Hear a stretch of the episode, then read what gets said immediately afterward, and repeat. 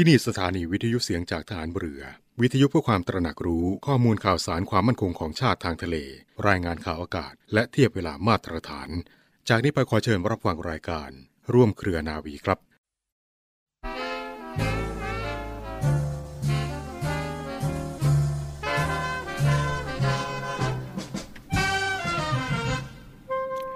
การเสียสละทำงานทำดีเพื่อการสร้างสรรค์ด้วยความรับผิดชอบเต็มที่นั้น จะช่วยให้ผู้ปฏิบัติได้รับผลดีอย่างหนึ่ง คือมีผู้ศรัทธาเชื่อถือ และนิยมยกย่องอย่างกว้างขวาง บุคคลเหล่านั้นเมื่อศรัทธาเชื่อถือในตัวผู้ปฏิบัติดีแล้ว ย่อมจะรับเอาความคิดจิตใจของผู้ปฏิบัติดี ที่ยึดมั่นในความดีเข้าไว้ด้วยแล้ว น้อมนำมาปฏิบัติชอบ ปฏิบัติดีด้วยตนเอง ดังนี้ก็จะมีผู้ที่ศรัทธาในความดีเพิ่มขึ้นเป็นลำดับ เมื่อคนส่วนใหญ่มีศรัทธา ความเชื่อมั่นในคุณความดี ร่วมกันและกันเสมอกันแล้ว ก็จะเกิดเป็นความสามัคคีปรองดองเป็นปึกแผ่น ความสามัคคีเป็นปึกแผ่นนี้คือกำลังอันแข็งกล้าที่สุดในแผ่นดิน ซึ่งเมื่อเกิดขึ้นแล้วจะบันดาลให้คนในชาติ มีสมานฉันท์มุ่งมั่นที่จะร่วมกำลังกันสร้างสารรค์ความเจริญมั่นคงของบ้านเมือง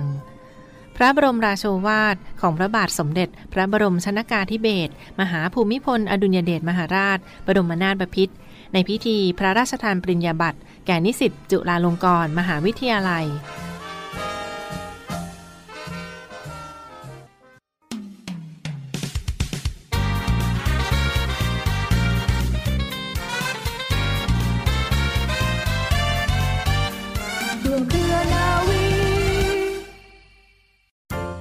บเรื่องเล่าจากโพ้นทะเลในช่วง Tales from abroad กับผมจำพาสปอร์ตดและครูพัฒน์พลเรือตรีหญิงพัชราวัดอักษรำสวัสดีครับ พบกับเราทางรายการ Tales from abroad กับผมจำพาสปอร์ตดำเรือโทสรันซอโสธิกุล และครูพัฒน์ พลเรือตรีหญิงพัชราวัดอักษร My name is John Gilman. I'm uh, retired from the U.S. Navy and retired from the uh, U.S. Civil Service as well with the Marshal Service. ครั้งนี้เรายังอยู่กับคุณจรอยู่นะครับ ซึ่งเป็นทหารเรือเก่าจากสหรัฐอเมริกา ในครั้งนี้เขามาเล่าเกี่ยวกับกีฬาที่เป็นที่นิยมที่สุดทางสหรัฐก็คือ อเมริกันฟุตบอลนั่นเอง ค่ะ น เรา บ ค้างเอาไว้กับนาวาเอกจอห์นกิลแมนนะคะ วันนี้จะมาคุยกันต่อค่ะ ครับ American sports fans likes to see action, and they get a lot of that with the NFL. What happens in a football game for someone who doesn't know the game? They have this ball and there's just people tackling each other all over the field. like what's going on? How how do we make sense of this? Well, to move the ball, you can either run or pass. Okay, when you're on, on offense. So the the idea is that uh, you get four plays. It's called downs uh, to advance the ball 10 yards. The football field is 100 yards in length. And then the end zones are 10 yards on either end of that. If you advance the ball at least 10 yards, you get another four downs to advance it another 10 and so forth, and you try to score. And you can do that either with running the ball or the quarterback can pass it to what's known as an eligible receiver. You have 11 players on the field for either team at any time, and your linemen, the five real big guys on the front that are protecting the quarterback, you have a center who snaps the ball at the quarterback. You have two guards and two tackles. Then you have your quarterback, of course. You have a couple of receivers called uh, wide receivers. Then you have usually have two tight ends as well. And then you might have you know one or two running backs or some mix of that. You, there's no specific requirement that you have to have two running backs or two receivers or two tight ends, but some mix. Uh, but all those guys can receive a pass from the quarterback. And if you do score, you take the ball across the, the goal line, you get a touchdown, that's six points. If you get close enough, but you can't quite score the touchdown, you can kick. If you can kick through the uprights at the end of the end zone on each side, uh, that's a field goal, that's only three points. After the touchdown, you have an option to kick from your, the 15 yard line for one point, or you can try to take it in from the two yard line on a run or a pass, and you get two points. You can also score on defense if you are able to you know, sack the quarterback from the other team in his own end zone or stop one of their running backs in their own end zone, the defense gets what's called a safety, and that's two points. The defense can also intercept the pass. They're every bit as entitled to the ball as the uh, offensive team is, and they can bring that back for a touchdown. จะว่าไปคุณจำครูเองอะ ประการที่หนึ่งคืออาจจะเป็นผู้หญิง ประการที่สองก็คือครูเป็นคนไทย ต่อให้ครูถูกลากไปในสนามมาไม่รู้กี่ครั้งครูก็รู้สึกอินกับบรรยากาศ แต่พูดตรงๆคุณจำครูไม่ค่อยเข้าใจว่าตกลงเขาทำอะไรกันเท่าไหร่ คุณจ้ำมีจะช่วยอธิบายให้ครูฟังเป็นเปรียบเทียบเป็นภาพอะไรง่าย ๆ ว่าไออเมริกันฟุตบอลเนี่ยมันทำอะไรกันหน่อยได้ไหมคะขอสรุปคร่าวๆแล้วกันนะครับ เพราะว่าจริง ๆ ผมก็ไม่ได้รู้กฎละเอียดอเมริกันฟุตบอลเนี่ย เป็นเกมที่เป้าหมายก็คือต้องเอาลูกบอลเนี่ยแล้วก็รุกไปสุดปลายสนามฝั่งตรงข้ามให้ได้ เอาไปทัชดาวให้ได้ ใช่ครับอ่าไปทัชดาวอ่าฮะในระหว่างขั้นตอนเนี้ยมันก็จะมีระยะทางที่เราจะต้องสามารถลุกขึ้นไปให้ได้ ภายในการพยายามเอ่อจำนวนไม่กี่ครั้งเนี่ยอือฮึซึ่งถ้าเกิดว่าเราสามารถลุกได้ระยะอันนี้เนี่ยอือฮึก็สามารถเริ่มนับใหม่อืม แต่ถ้าเกิดว่าเมื่อไหร่ก็ตามเราไม่สามารถลุกไปถึงตรงนี้ เราก็จะสูญเสียลูกนี้ให้อีกฝั่งหนึ่งแล้วก็กลายเป็นเทิร์นตาของเขาที่จะรุกกลับมาแทนอ่าฮะทีนี้เนี่ย ทุกครั้งที่จะทำการรุก เราก็จะต้องวางแผนอ่าฮะว่าเรามีคนอยู่ตรงไหนบ้าง เขาจะปะทะชนกันอืมแล้วหลังจากนั้นเนี่ยจะส่งลูกไปทางไหน จะค่อยๆ กระดึบกระดึบไปอย่างช้าๆ หรือว่าจะลุกอย่างรวดเร็ว ให้ใครทะลุทะลวงเข้าไปอยู่ในด้านหลังเพื่อพยายามเปิดโอกาส คนที่ทำหน้าที่นั้นคือ quarterback ใช่ไหมคะ ใช่ครับอ่าเพราะว่าเขาจะเป็นคนที่ถือลูกอยู่ แล้วก็ตัดสินใจว่าจะโยนไปตรงไหน เพราะฉะนั้นทุกครั้งที่อเมริกันฟุตบอลเนี่ยเขาลุกลุกแล้วหยุดเนี่ยเราก็จะเห็นเขามาฮัดเดิลกันมาอ่าฮะรวมตัวกัน แล้วก็คุยเขาก็จะวางแผนกันตอนนั้น เป็นเหมือนเกมหมากรุกอย่างหนึ่งเลยอ๋อว่าวางแผนว่าโอเค นายวิ่งไปทางนี้นะ นายวิ่งไปทางนี้นะเดี๋ยวอ่าฉันจะโยนไปหานายอ่าฮะแต่ถ้าเกิดว่านายไม่สามารถลุกไปได้ เราจะเปิดโอกาสช่องกันไปทางนี้ เพื่อที่จะไปอย่างนี้กัน มันวางแผนกันอย่างนี้เลยครับอืมทุกครั้งทุกครั้งเนี่ยมันเหมือนเปิดแผนใหม่ เปิดแผนใหม่อืมแล้วการตัดสินใจพอเริ่มชนกันแล้วเนี่ยทุกอย่างเกิดขึ้นภายในเสี้ยววินาทีตลอดเวลาอ่าเพราะฉะนั้นเกมเนี่ยมันจะ เหมือนช้าช้าช้าช้าๆทุกเดี๋ยวก็หยุดเดี๋ยวก็หยุดเนี่ย แต่ทุกครั้งที่เริ่มปุ๊บไปอย่างรวดเร็ว แล้วก็รุนแรงตลอดเวลาแต่ strategic game จริงเป็นอ่าฮะ strategy มากอ่าฮะเพราะฉะนั้นเนี่ยก็เลยทำให้ต้องมีโค้ชเยอะมากเลยๆอ่าเพราะว่าอ่ฮโค้ชพวกนี้เนี่ยก็จะมีคนที่มาวางแผนเกมรุกอ่าฮะ วางแผนเกมรับ อ่า แล้วก็จะต้องมีการฝึกคนเฉพาะทางอีกด้วย อ่าฮะ The, e- each team has a very thick, very complicated playbook for how they're going to run their offense, but also their defense. And it's it's something that uh, each player has to spend a, a lot of time working on. It's also the reason why you have so many coaches in the Okay. NFL at this point. You don't just have a head coach. How many coaches Well, you, you inevitably you have an uh, offensive, you know, coach and a defensive coach. Meaning somebody who runs primarily defense and offense in addition to your head coach. But then you also have a special teams coach, อ๋อ and that's somebody who handles the kicks, whether it's a punt or a field goal or a kickoff. Uh, and this, the special teams can be very important because, by their nature, special teams plays are chaotic. So you have to have people who will keep their heads during these plays because they tend to happen very quickly, a decision to do one, but then they also happen quickly in terms of what happens. Uh, so uh, those that will inevitably the special teams have their own coach. Then it could be a linebackers coach uh, for the defense, who also reports to the defensive coach. You'd have a, a lineman coach. Oh you have a you have a safeties coach. You could have a quarterback coach. there's there's all kinds of there's no limit really to what the team is allowed to have? have. They Oh. they it's largely what they want to hire. There is a limit to the number of players you can have on your roster. I, I, I think it's 53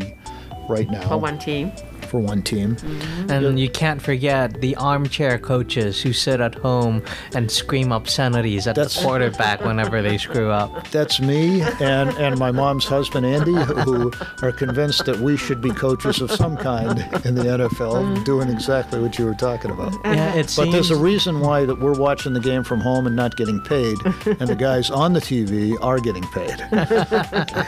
ฟุตบอลเนี่ยมันก็เป็นกีฬาที่มีการปะทะมาก เลยนะครับ นั่นคือคำถามของครูค่ะ เพราะฉะนั้นจริง ๆ แล้วเนี่ยใครที่จะเล่นฟุตบอลได้บ้างคุณจจริง ๆ เนี่ยคนที่มาเล่นได้เนี่ยมันจากประสบการณ์ของผมนะ ทุกคนที่อยากเล่นก็เล่นได้ในระดับหนึ่ง แต่เมื่อขึ้นไปถึงระดับสูงๆแล้วเนี่ย มันก็ต้องเป็นคนที่ มีความเป็นนักกีฬาแล้วก็ฝึกมาเฉพาะทางนะครับำความจริงเวลาเห็นนะตัวก็ใหญ่ๆอะสมมติอย่างบาสเกตบอลก็ต้องเป็นคนตัวสูง อย่างกับเอ่อฟุตฟุตบอลเนี่ยต้องเป็นคนตัวใหญ่ไหมคุณจำถึงจะเล่นฟุตบอลได้อะมันก็คงมีส่วนนะครับค่ะแล้วเหมือนกับว่าถ้าเขาเริ่มเล่นที่ตั้งแต่ระดับมัธยมเนี่ยมันก็จะมีเวลาที่จะปั้นร่างกายให้ใหญ่โตเหมือนกันอือฮึแล้วถ้าเกิดว่าเขามีประสิทธิภาพเขาถึงจะไปต่อได้ แต่ว่ามันก็มีปัญหานะครับ เรื่องการบาดเจ็บ เรื่องการประทะเรื่องการกระทบต่อพวกเยื่อสมอง เรื่องกระดูกหักเรื่องอะไรอย่างเงี้ย มันก็มีปัญหาอยู่เรื่อยๆนะครับพอมันเป็นกีฬาที่มีการประทะอย่างนี้เนี่ยก็มีเสียงวิพากษ์วิจารณ์เยอะค่ะ In my last year at, at college at the, the Naval Academy, my, my roommate was a punter for the, uh, the Naval Academy's team, and he uh, had a pretty good average, as I remember it. Not a not a great, but I think 35, 36 yard average uh, per kick. And after the season, I was telling him, you know, well, after we graduate, you know, I know we have a service obligation and everything, but uh, you should try to walk on to one of the NFL teams in the in, in the summer. Try to go in as a walk on to uh, see if they need an extra punter. You know, you mm-hmm. always got to have a, a, a second guy. You can't just have one, and then what happens if he gets hurt? Mm-hmm. Okay, so you always need a second guy, and he was thinking about it for a little bit, and he raised the, the idea with his girlfriend. They were going to be married two days after we graduated, mm-hmm. and she said, "Just forget it. It's not going to happen because I'm not going to see you get hurt and not be able to, uh-huh. you know, uh, go into. Yeah, he was you- he, he was getting ready to train as a pilot in the Marine You can Corps. never tell. You can never Yeah. tell, really. There are things called concussion protocols for players who get, you know, hit too hard Yeah, right. that they have to sit out the rest of a game and perhaps even the following week until they're cleared by, you know, a number of doctors. ก็เป็นเรื่องธรรมดานะคะ เพราะว่าเมื่อกี้นี้ถ้าฟังคุณจรคุยเว่าเราเล่นเก่งปุ๊บแล้วเราจะได้เข้าทีม จริง ๆ ทีมของเตดเลยเนี่ย ถือเป็นความฝันเลยเนาะ เหมือนเด็กเล่นบอลในประเทศไทยแล้วลุ้นทีมชาติอะไรอย่างนี้อย่างนั้นครับเลยใช่ไหมคะ ก็คือกลายเป็นอย่างนั้น แล้วก็ไม่ก็คุยถึงเรื่องเพื่อนจากอนาโปลิสนะจากโรงเรียนในเรือ ซึ่งเป็นคนเล่นฟุตบอลดี แต่ว่าพอบอกกับแฟนว่าคิดว่าอยากจะไปเล่น NFL บ้างเนี่ย แฟนบอกว่า ลืมไปได้เลย ฝันไปเถอะฝันไปเถอะฉันไม่ยอมเห็นเธอบาดเจ็บอย่างนั้น ใช่เห็นไหมคะ มันกลายเป็นว่าเขาก็ต้องดู เพราะว่า we never know ค่ะ เราไม่ทราบจริง ๆ คือก็มีนักการเมืองฟุตบอลที่เล่นกันจนจบในอาชีพ แล้วก็ยังคงเป็นคนปกติทุก ๆ อย่าง อันนี้เราจะเทียบกับกีฬาอื่นได้ไงบ้างคุณจำผมว่ามันน่าจะคล้ายๆกับมวยไทยในประเทศไทยนะครับ ใช่ค่ะเหมือนกับใช่เขาก็จะมีการปั้นกันตั้งแต่อายุยังน้อยอ่าฮะอ่าฮะแล้วก็พอขึ้นมาแข่งต่อสู้เนี่ยใครที่ประสบความสำเร็จก็ จะรุ่งขึ้นไปได้เรื่อยค่ะๆแต่ระหว่างทางเนี่ยมันก็มีการบาดเจ็บ มันก็มีการวิพากษ์วิจารณ์ใช่ก็มีค่ะคนมาทักติงเยอะว่าวิให้เด็กไปเสี่ยงต่อความกระทบกระเทือนสมองกรทบกนะระเทืใช่อย่างไหมนี้คะเนี่ยอ่ามันดีเหรอมันเหมาะสมเหรอค่ะแต่ว่าในที่สุดสำหรับคนที่เขามีความฝันแล้วเขาอยากจะไปอย่างนั้นเนี่ย เขาก็ยังมีความต้องการของตัวเขาเองอยู่ ใช่นรับค่ะ ในส่วนนั้นนอกเหนือจากผลตอบแทน ซึ่งเยอะนะคะ พอดังขึ้นไปก็ได้อะไรเยอะ โอ้ยตอบแทนดีมาก ใช่ค่ะ แต่ว่าทีนี้อย่างที่บอกนะคะว่ามันก็ต้องแลกกันคือเสียงด้วยนะคะ อันนี้ก็คือคล้ายๆ ครูก็รู้จักนายทหาร ซึ่งจบกลับมาแล้วก็มาทราบว่าเป็นนักรักบี้ของโรงเรียนในเรือก็หลาย ๆ ท่านนะคะ หลาย ๆ ท่านก็จะอวดว่าตัวเองอะเป็นมนุษย์เหล็ก เพราะว่ามีเหล็กดามอยู่ในร่างกายโอ้ยมีบาดเจ็บอย่างนั้นเลยเหรอครับใช่ค่ะ เพราะว่าจริง ๆ แล้วการเล่นรักบี้เนี่ยก็เป็นกีฬาชนิดหนึ่งของนักเรียนเหล่านะคะ คือบกเรืออากาศตำรวจเนี่ยเขาก็จะมีรักบี้เกม ซึ่งเขาแข่งกัน คนก็ไม่ค่อยมากนะคะ แล้วการคัดเข้ามาแล้วก็ไม่ได้มีคนคิดว่าจะมาเล่นรักบี้อะไรล่ะค่ะเพราะฉะนั้นเราก็เลือกกันเองแข่งกันเองเนี่ยค่ะแต่ว่ารักบี้นี่ก็ยังไม่รุนแรงเท่าอเมริกันฟุตบอลนะคะใช่มันยิ่งกว่าขึ้นไปอีกนะครับค่ะเพมีราะฉะใส่นั้นเหมือนเป็นเสื้อกรอกเป็นอะไรใช่แบบค่ะ เพราะฉะนั้นก็อย่างที่บอกอะค่ะแลกกันเนาะ ถ้าเกิดเราคิดว่ามันเป็นกีฬาแล้วเราพร้อมที่จะเสี่ยง แล้วเราก็สนุกกับมันหรือว่าเราฝันที่จะได้เป็นเมมเบอร์เป็นทีมของ NFL อะไรพวกเนี้ยมันก็ต้องยอมรับสภาพใช่ไหมคุณจำมันในที่สุดกีฬาที่มีการประทะมันก็หลีกเลี่ยงไม่ได้นะครับค่ะค่ะต้องเป็นอย่างนั้นนะคะ we, we talk about how how popular American football is in the United States. I just wonder how popular soccer is. It's not nearly as popular on the professional level. There is a professional league uh, in, in the U.S. I, I don't even know what the name of the league is, unfortunately. I Is it as any. popular as baseball? Uh, no, Is it as popular as basketball? no, not a. Is it as popular as hockey? No. Oh, Then it's very, very low down the tier. That's like so way I- down. The, and, and, and this isn't to minimize the ability or talents of the soccer players in the league there, but the best athletes are, are eventually going to gravitate to one of those four games that, that you That just mentioned, talked uh-huh, about there in, in terms of you know the, the pay that's available. Uh, when I was talking to uh, my parents at dinner, my mom and her husband, a couple of weeks ago, we were talking about this. I said, Could either one of you tell me the name of one of the professional soccer teams in the country? Because I don't know one. and uh, my mom's husband said, I don't know any. And my mom said, Well, I do. I said, what? She said, Well, the New England Revolution. I said, Who's that? That's what I said. I said, Who are they? He said, Well, I just know about them because they play in Gillette Stadium, which is the stadium for the New England Patriots. So that's how she knew of them. and that is really the soccer And team. that is the name of, of the team back there, the New England Revolution, you know, dating from the, you know, uh, the play on the Revolutionary War. Yeah. But it, it, it's, again, not, not to, to minimize it, uh, you know, soccer players clearly have a whole lot of, you know, skill and stamina. They run several miles in the course of a game, just going up, up and down the field. And it's a,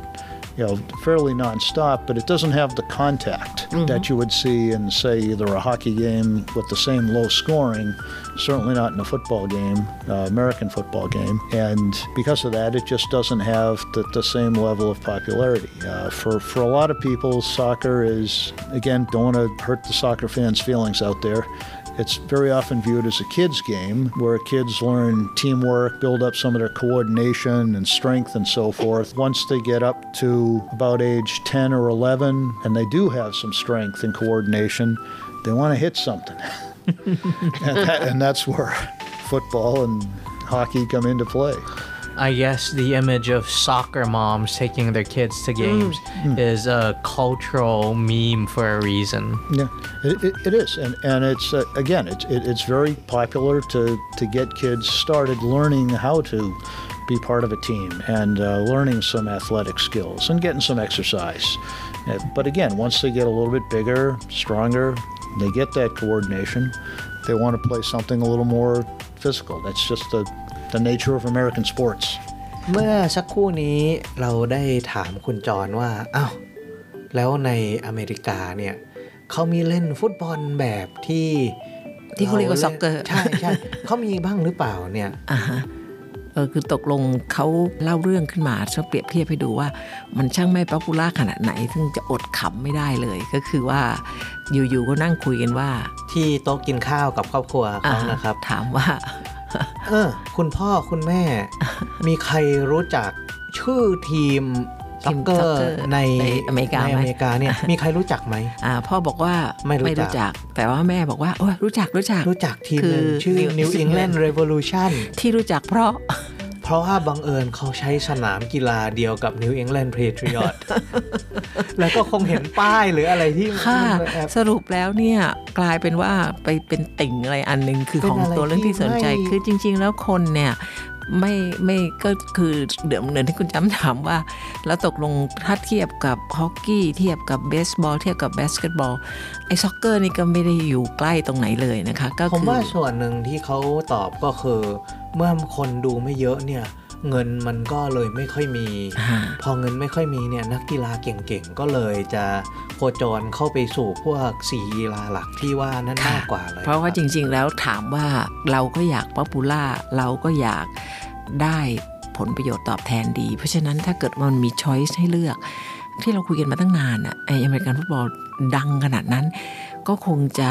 เบียด อันอื่นได้โอ้ยแม้กระทั่งบาสเกตบอลเองก็ดังฮอกกี้ก็ดังเบสบอลก็ดังเบสบอลนี่ตลกนะเขาเรียก World Cup นะ World Series เออ World Series ขอโทษใช่เขาเรียก World Series ทั้งทั้งๆที่ตัวเองก็แข่งกันอยู่ในอเมริกานะแต่คนชนะเป็น World Series ก็คือมันดังมากซะจนกระทั่งเออไอมันไม่เหลือมาถึง soccer ละมั้งคะ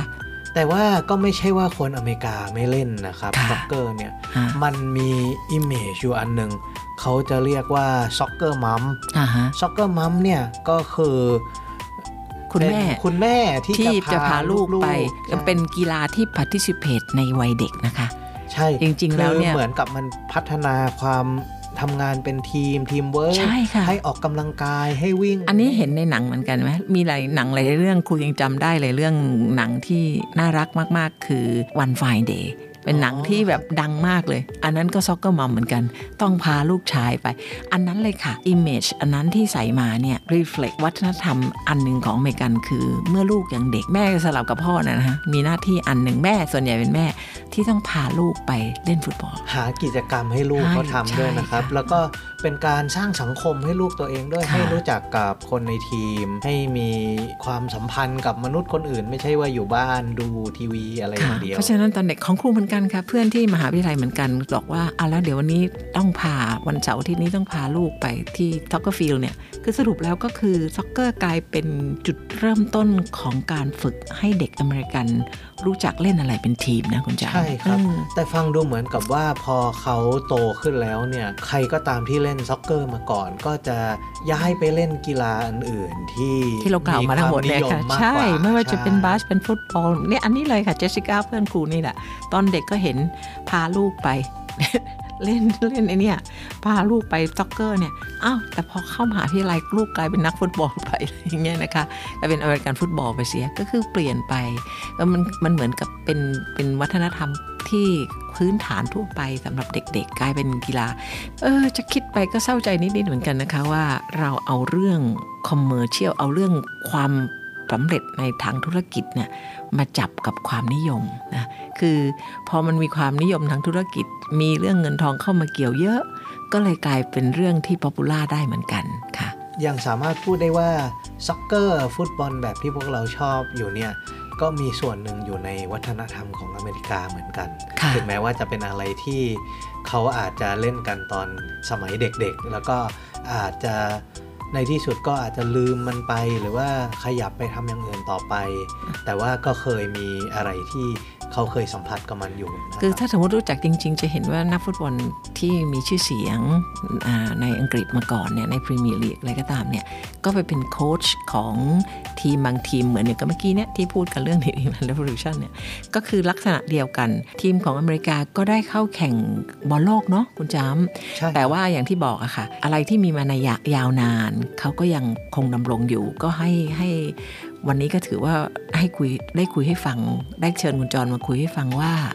วัฒนธรรมกีฬาในอเมริกาเป็นยังไงบ้างเป็นยังไง โดยค่ะเฉพาะตัวเด่นของเขาตัวชูธงก็คืออเมริกันฟุตบอลนะคคะรับสำหรับงวดนี้เวลาของเราก็หมดลงแล้ว ต้องขอลาท่านผู้ฟังไปก่อนค่ะ สวัสดีค่ะพบกันครั้งหน้าค่ะ สวัสดีค่ะ สวัสดีครับ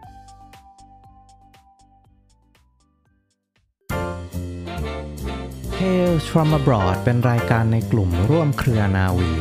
ผลิตที่สถานีวิทยุเสียงจากทหารเรือ วังนันทอุทยา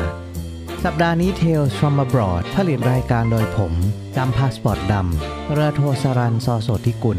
อำนวยการผลิตโดยนวเอกปติญญานินศิลา และผู้จัดรายการร่วมคือ ครูพัฒน์พลเรือตรีหญิงพัชราวัดอักษร ท่านสามารถติดตามเราได้เวลา 12 นาฬิกาางคลื่นวิทยุเสียงจากทหารเรือ ทั่วราชอาณาจักร ทางเว็บไซต์ voiceofnavy.com ทางเพจ Facebook เสียงจากทหารเรือ และสามารถดาวน์โหลดรายการของเราได้ทาง Spotify และ Apple Podcast ขอบคุณที่รับฟัง วันนี้ขอลาไปก่อน สวัสดีครับ